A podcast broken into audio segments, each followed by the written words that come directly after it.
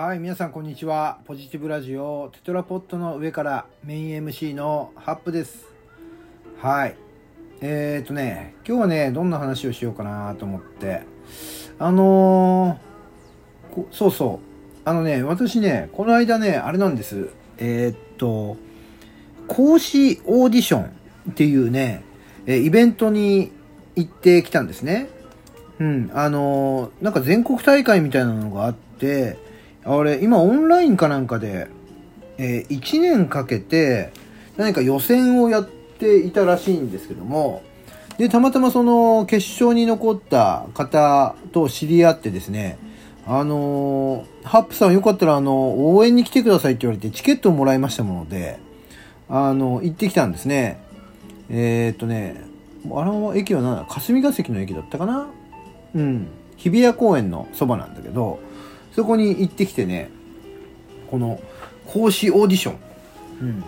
これを見てきました。参加者、えー決勝に残った人が12名ほどいまして、このじ12名の方の、えー10分間のね、スピーチをこう聞くという、そんな感じなんですけども、えーっと、やっぱり講師オーディションなので、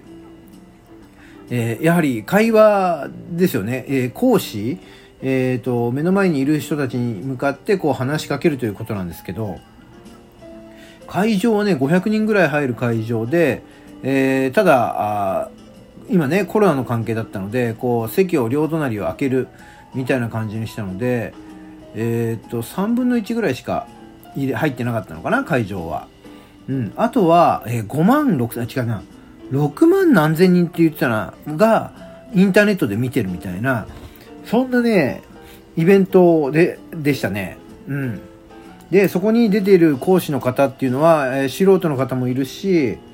えー普通に会社にお勤めの方もいるし、まあ普段から講師業をやっているような方もいるし、あと経営者だったり、あと、えーコーチングの人だったり、あとは、えっ、と、お笑い芸人の人だったり、うん、でもそのお笑い芸人って言っても別にあのテレビにいっぱい出てるようなそんな有名な方じゃなくてね、うん、みたいな方々が出てた。うん。で、まあそんな方々がね、壇上に立ってマイクで喋るんだけれども、いやー皆さんすごいね。あの緊張感が伝わってきたりね、そんな方もいましたが、全く緊張感もなく、その雰囲気を楽しんでる方もいたりなんかして、うん。で、まあ、何？僕らがこう見てる人たちが、えー3名かな？3名を選んで投票するみたいなそんな感じなんですけどね。うん。にしても投票するなんてね、まあ、そんな偉そうなとは思うんだけどまあそれがね一つの趣旨だからまあ一応ねしっかりと見てねどの人がいいかなみたいな感じで聞いてはいましたけども。でまあ誘ってくれた方は当然ねいあの入れましたけどね。うん。でもその方もねすもう本当にねその場の空気を作っていたな。うん。他の人たちもねなんだろうな個性がちゃんとあって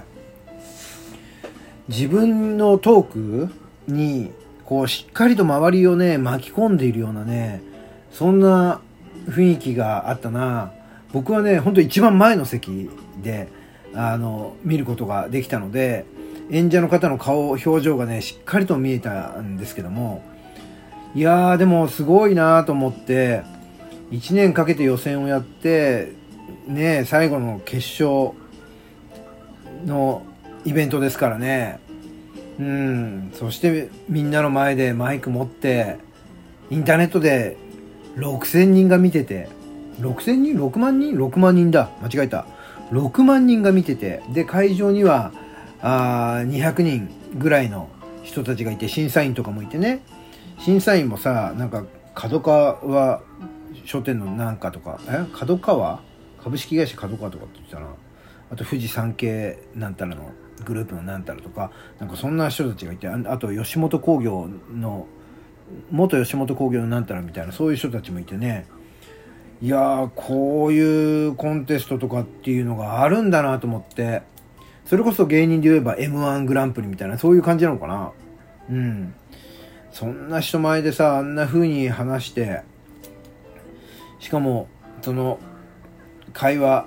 話す内容というのがやっぱり、えー自分の価値観みたいなものをさえー、その会場に来ている人、またインターネットで見ている人たちに伝えるみたいな、そんなことなんだよね。で、自分が大切にしていることを、これを語って、えー、みんなに共感を持ってもらうみたいな、そういうことでさ。で、まあ、コーチ、講師オーディションだから、やはりその言葉というものが大事だよとか、言葉とか、あと行動、うん、あとポジティブな、その、なんだ、えー、っと、態度みたいなものが大事だっていうことをやっぱり皆さん題材にして、えー、それぞれね、自分のお仕事だったり、お仕事分野だったりね、そういったものと絡めてお話をしていたんですが、えー、そこでね、優勝した方は、面白い発想だった。あの、やっぱりいろんな方は言葉が大事だよって講師だからね。で、講師で人の前で話をするっていうことだから、言葉はとても大事だよというような話をしていたんですけども、その方面白かったのは、言葉がなくても心が通じ合えば、えー、人間みんな幸せになれるんじゃないかみたいな、そういうのをね、題材にしてたあ方がいました。うん。で、まあその方は、まあ話してる内容もそうだし、その話し方だったり、その皆さんの、みんなの前でね、たくさんの人たちの前で話している時の表情だったり、えー、そういったものがね、やっぱり良かったので優勝をしていましたね。うん。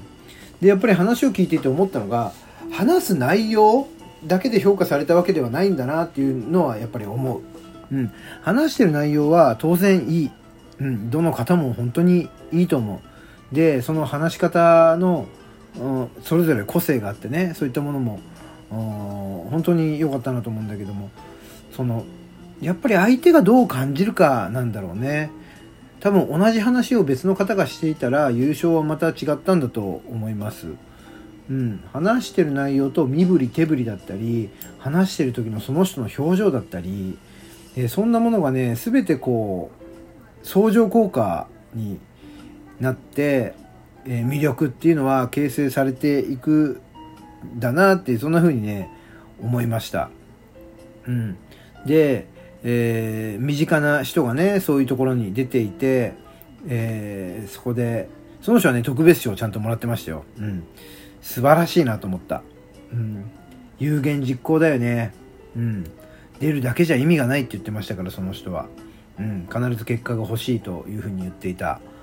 うん。そう、その通り。まあ、その方は優勝を目指していたとは思うんですけどね。でも特別賞っていうものをもらえて形になったわけで、やっぱり、こう何かに挑戦していくっていうことの大事さっていうのを、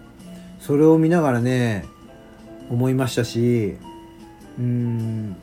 新しいチャレンジ挑戦っていうのはあの年齢なんて関係ないよねと思ってチャレンジできる要素っていっぱいあるからさ、うん、それをなんか自分の中でのブレーキでねこれはこうだからやめておこうとかこうだからみたいなそんなことをやってちゃねいけないなとも思った、うん、でその優勝した方が言ってたその言葉なんていらないっていうねそういうその内容、うん、もうね本当にね興味深かったよな。言葉が通じなくても。うん。言葉が通じなくてもってことじゃなかったななんか言葉そのものに意味を持たなくても口から発する全然意味不明なことみたいな、うん、意味な意味のないことも相手には必ず伝わるというかなんかそんなことを話をしていましたね。あとその意味のないことも大切にしていきたいなみたいなそんな話をしていました。うん。あんなに感動した話で僕はその人に1票も入れたのにもかかわらず、どんな話の内容だったか覚えてないというのは、これはとても恥ずかしいことですね。ちょっと恥ずかしいね。うん。面白い。だからそういう、そう考えるとやっぱり話の内容っていうのはなかなかあれなんだな記憶に残ってないこれあれかもしれない記憶に残ってないっていうのは私だけかもしれませんうんはい他の人はちゃんと記憶に残っていていい話だったなっていうふうに思ってるとは思うんですけど最近ねなんだろうなもう聞いたそばから忘れちゃうんだよね、うん、そう。おかしいなやばいね。脳みそがやばいのかな。みたいなことも思ったりするけど。でもあんまりさずっといろんなことを記憶に残してたら次の新しいことを覚えられないからいいよね。忘れちゃってもね。うん。でも恥ずかしいんだけどね。なんか本当にもう目の前にこう来てさ、握手してるのにさ、この人の名前が思い浮かばないよみたいなさ、時すごい恥ずかしいんだよな。もう一生懸命手繰り寄せるんだけどさ、手繰り、手繰り寄せて手繰り寄せて間違ってるみたいなことあるじゃん。うん。そう、だからその辺がな、だからさ、そんなものも、こう、全く苦にしないぐらい、あれだな、もっともっと、あの、なんだろうな、フランクになりたいな、俺は。うん、この人の名前なんだっけ？ってとかっていうんじゃなくてもう間違えたら間違えたでごめんなさいねっていうことでこうねそういうフランクな男になんなきゃいけないなみたいなことも思ったりなんかしちゃったな。うん。そう言葉なんていらないっていう話に共感をしたくせにその話の内容は 全く覚えていなくて、うん、でもその方はすげえななんていうふうに思って今思い返していると。いうそんなところでございますね。うん、どっかで YouTube かなんかで載ってねえかな。もう一回見たい、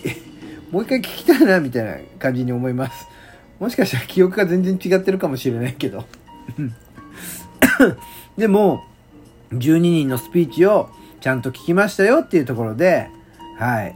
えー、私はそんな毎日を送っていますよというところで、今日はこの辺りで、えー、お時間になりましたので、